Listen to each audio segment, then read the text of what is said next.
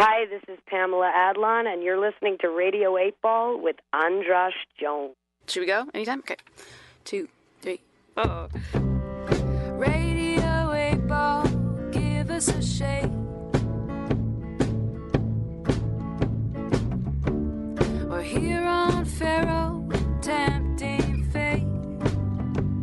Wherever you are, putting questions to the songs which we will randomly select here with the help of our friend. Synchronicity. Now it's time to give us a shake. We're Radio eight Ball, give us a shake. But not too hard, give us a shake. We're feisty heart on the Radio eight Ball.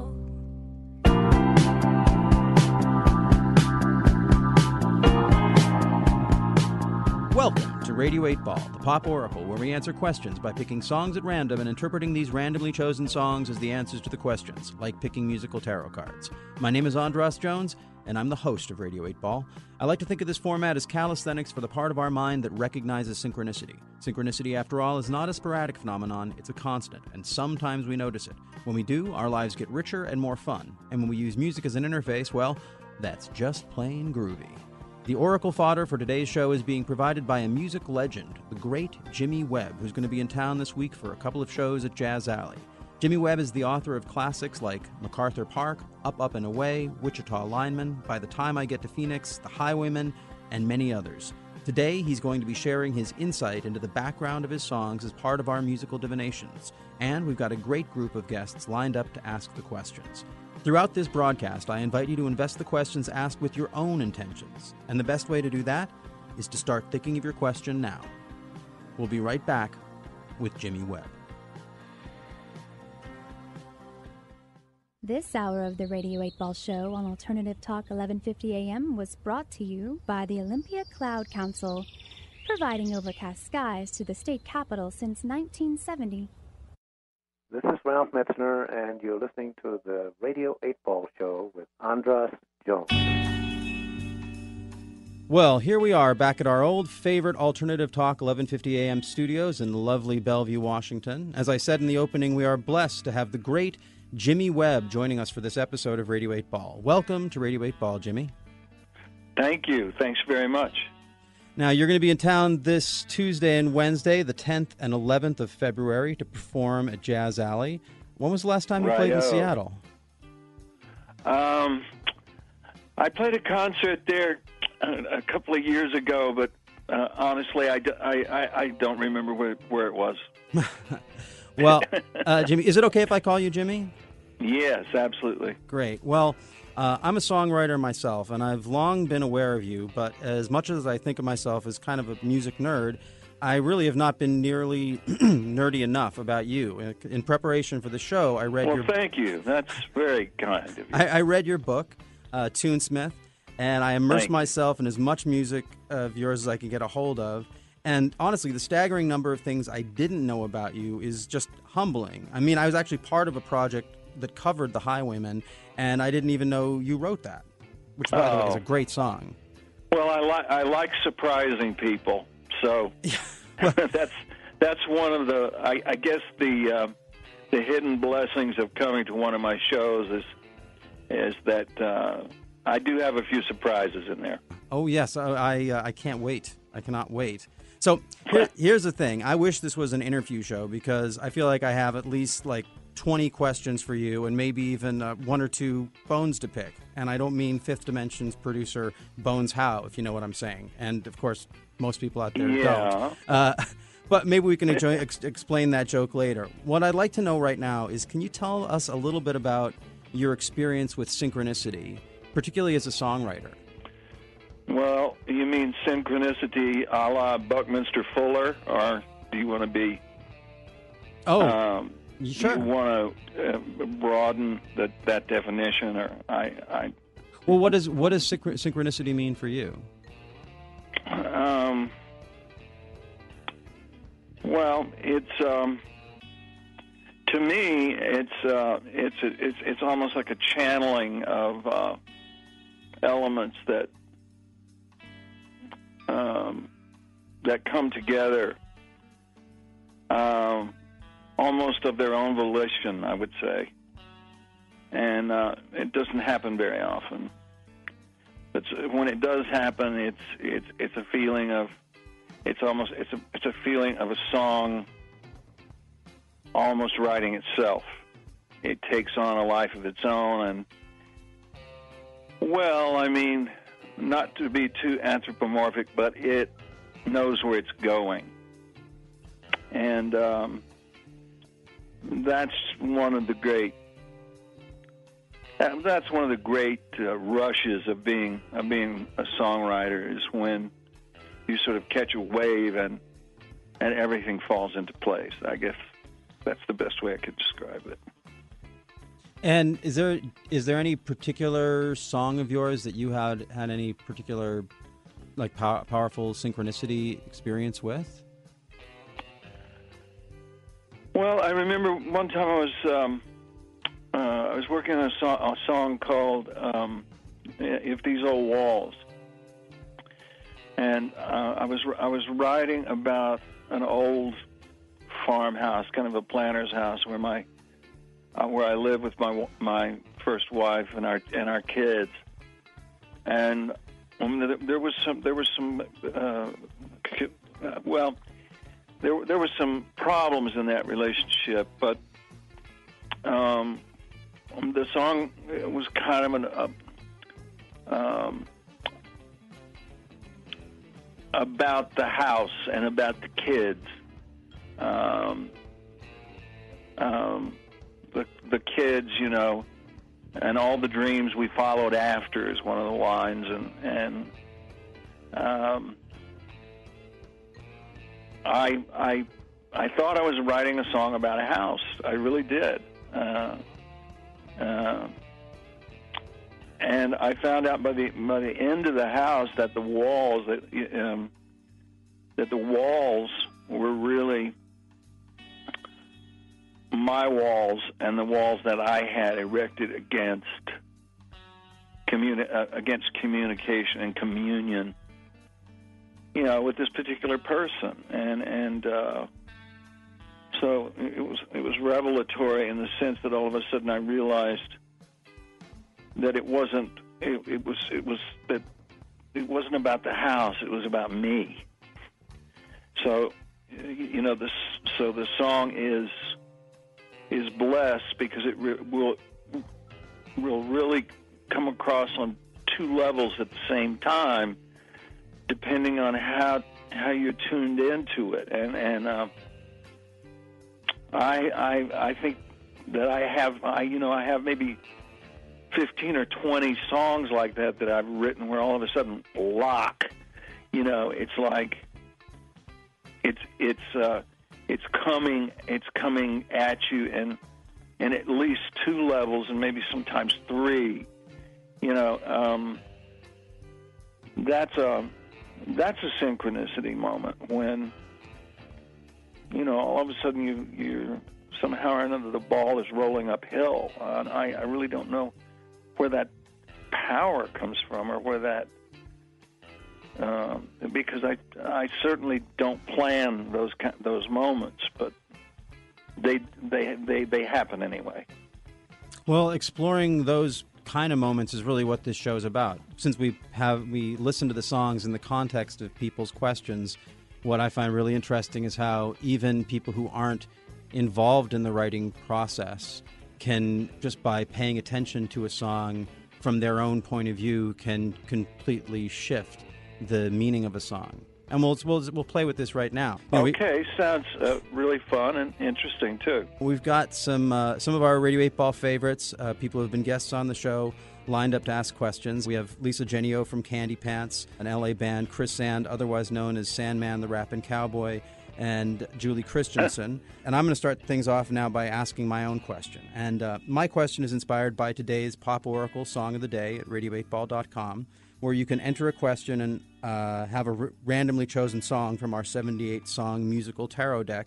And every day I allow the Pop Oracle to pick one as the song of the particular day.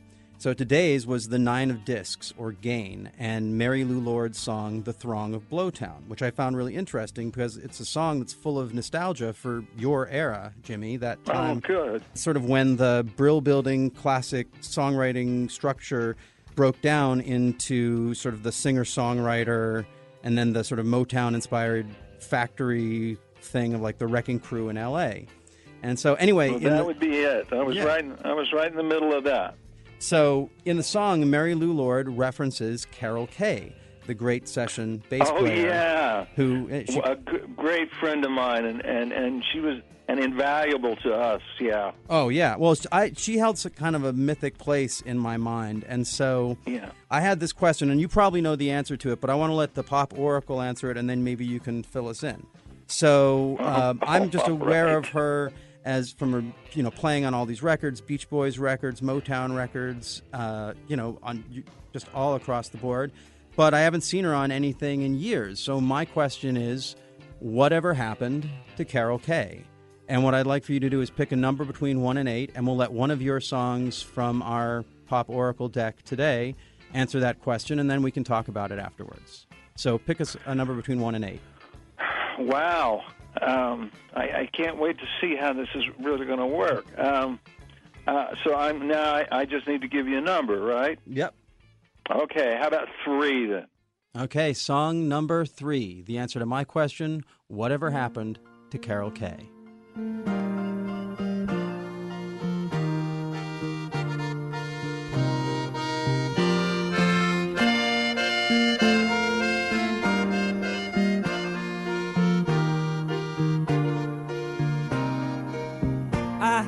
Seeking P F. Sloan, but no one knows where he has gone.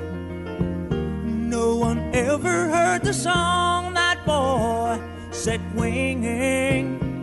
Oh, yeah. Now you might sigh and you might moan and sweat about the skin and bone. Yeah, but you just smile and read the Rolling Stone while he continued singing.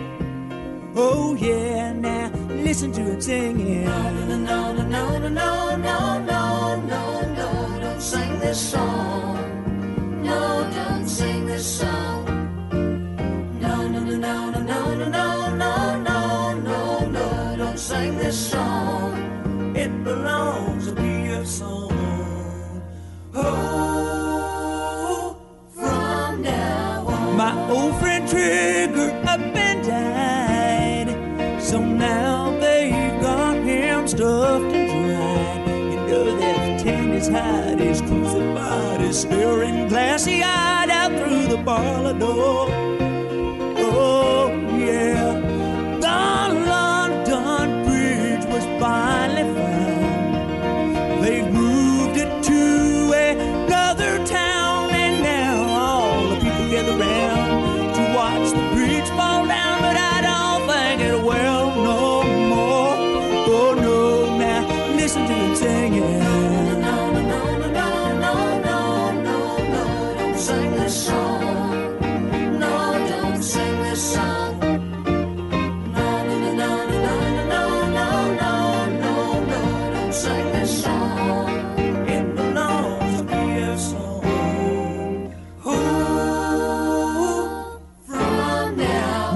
Son's come and bound to stay. He's taken all my sins away. Put it on the news today. It set my ears to ring. And yeah, cause the last time I saw P F. Sloan, he was summer burned, he was winter blown. You know he turned the continued, oh, he continued singing, yeah. No, no, no, no, no, no, no, don't sing this song. Don't sing that song. No, no, no, no, no, no, no, no, no, no, no, don't sing this song. It belongs to P F. Sloan. Oh.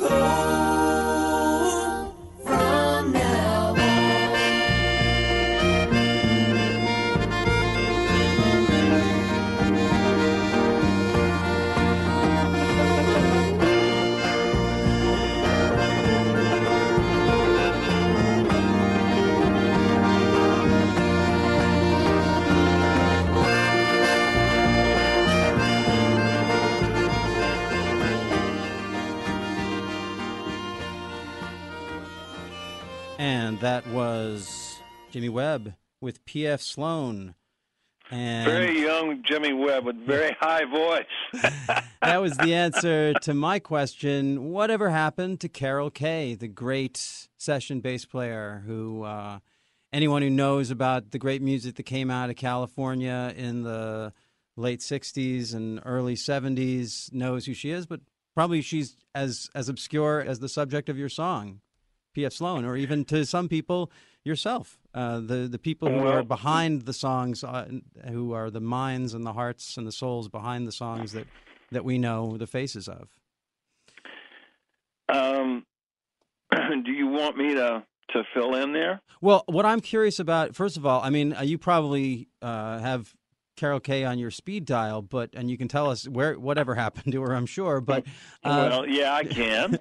Can you tell us, first of all, like, maybe the background of that song, you're writing it, and then potential yeah, ways that it connects. My, my first album, my, my first solo album, and I have to tell you the truth, basically I was pretty, I was pretty uh, not, uh, surprised at how good it sounded.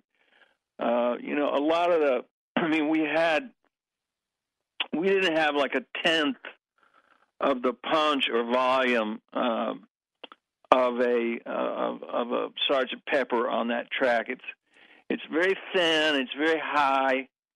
Uh, but there's a couple of things about that that are, are kind of interesting, and one of them is that I'm playing my mother's um, accordion on the intro, and and right after uh, I made that record, someone got in got into my musical instruments and and took some things. And one of the things they took was my mother's accordion. So it's it's the only thing I have left of my mother's accordion is that is that intro and then that little bit going out on the end. Um, the other thing is that that song's about uh, P F. Flip uh, Sloan, uh, who actually is going into the Songwriters Hall of Fame this year. Um, which I'm really, really happy about. So that you're a member it's of the Hall of Fame and also it's, it's, the It's like president? The song can rest now, you know? Yeah. Um, but um, I, I think that I, I have one more corollary that I that uh, that I could draw to Carole King, uh, excuse me, Carole Kaye, um, and that is that this was the first album that I that I didn't use, uh, that I wasn't using the uh, the the Wrecking Crew, if you want to call them that. They hated that name, by the way. But um, uh, Hal Blaine, Larry Nechtel, God bless him, he's gone. Uh, Tommy Tedesco, and um, uh, different guys were part of that. It was never one group. It was Al Casey, guitar player. Mike Dacey, a guitar player who worked in that uh, uh, group. Bud Shank, who was a jazz flute player, it, uh, played played thousands of gigs at Shelley's Manhole in L A. He was he played he played the flute solo on um, California Dreamin'. Okay, huh. he was he was he was an adjunct to that that kind of clique of guys. You, Glenn Campbell was one of those guys, off and on, in and out. Uh, and Carole actually wrote the intro. She she she she uh, I don't know whether I would say wrote, but she definitely came up with the intro to Wichita Lineman.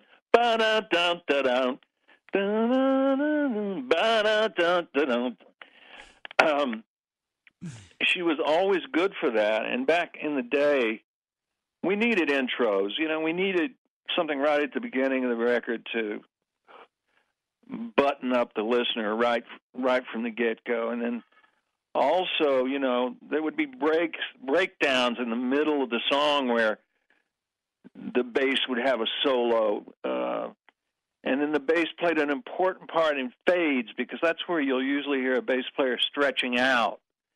And, and showing, you know, uh, some of the chops that they really have. Because in most of pop music, there wasn't really a lot for bass players to, to do. honestly. So, I, I you know, I, I hear from Carole. In fact, oh. she sent me a message just the other day through another musician and said, tell Jimmy Webb I love him. And uh, I told this person, you know, I said, well, tell her I love her right back. You know, we couldn't have we couldn't have made any of those records without her, you know. Yeah, yeah. Um, I, I as I'm as I'm thinking, it's almost sometimes with this with uh, this format, there isn't a lot to say about how a song connects to the person uh, or to the question. When I'm asking about whatever happened to Carole Kaye, when I hear this song with you singing about P F. Sloan and a songwriter who, or a musician and a songwriter who sort of blazed their own particular path.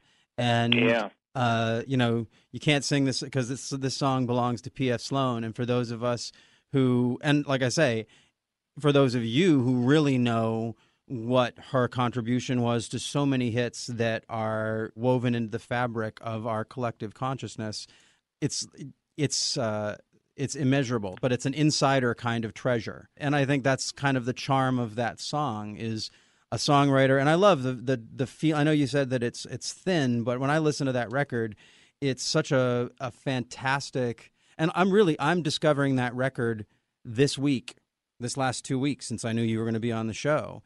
And well, thanks.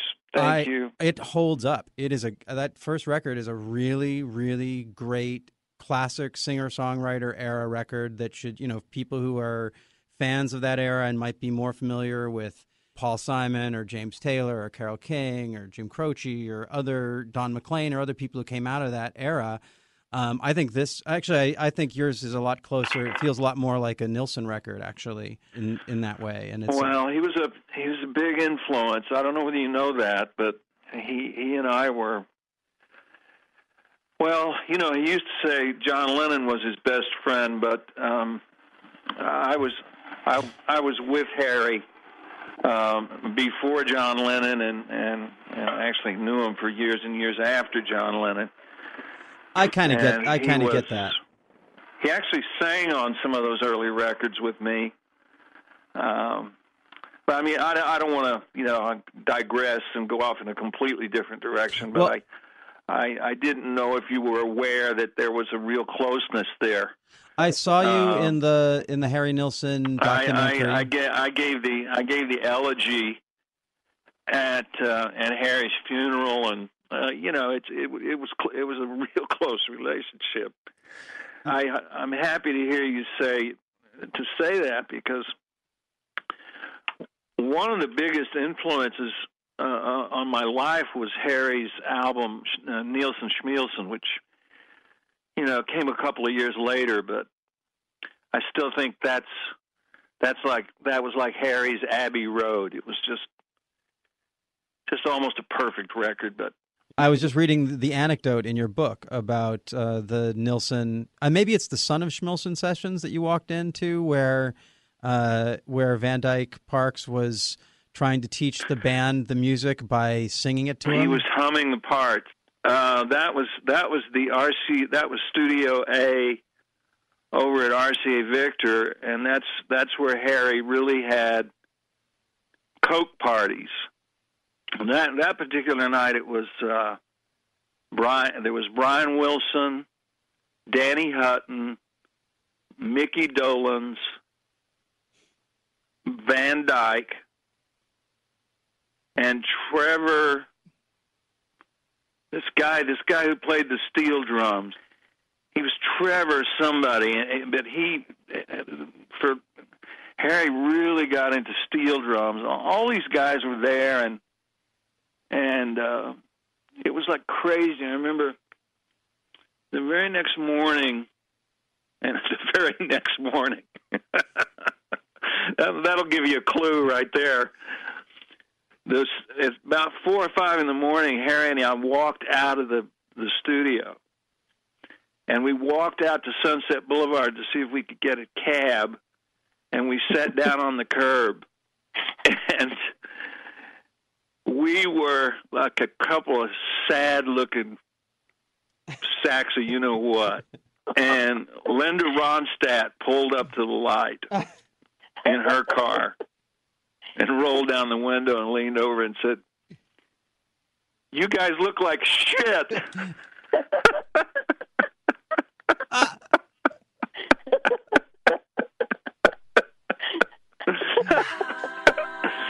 It's true.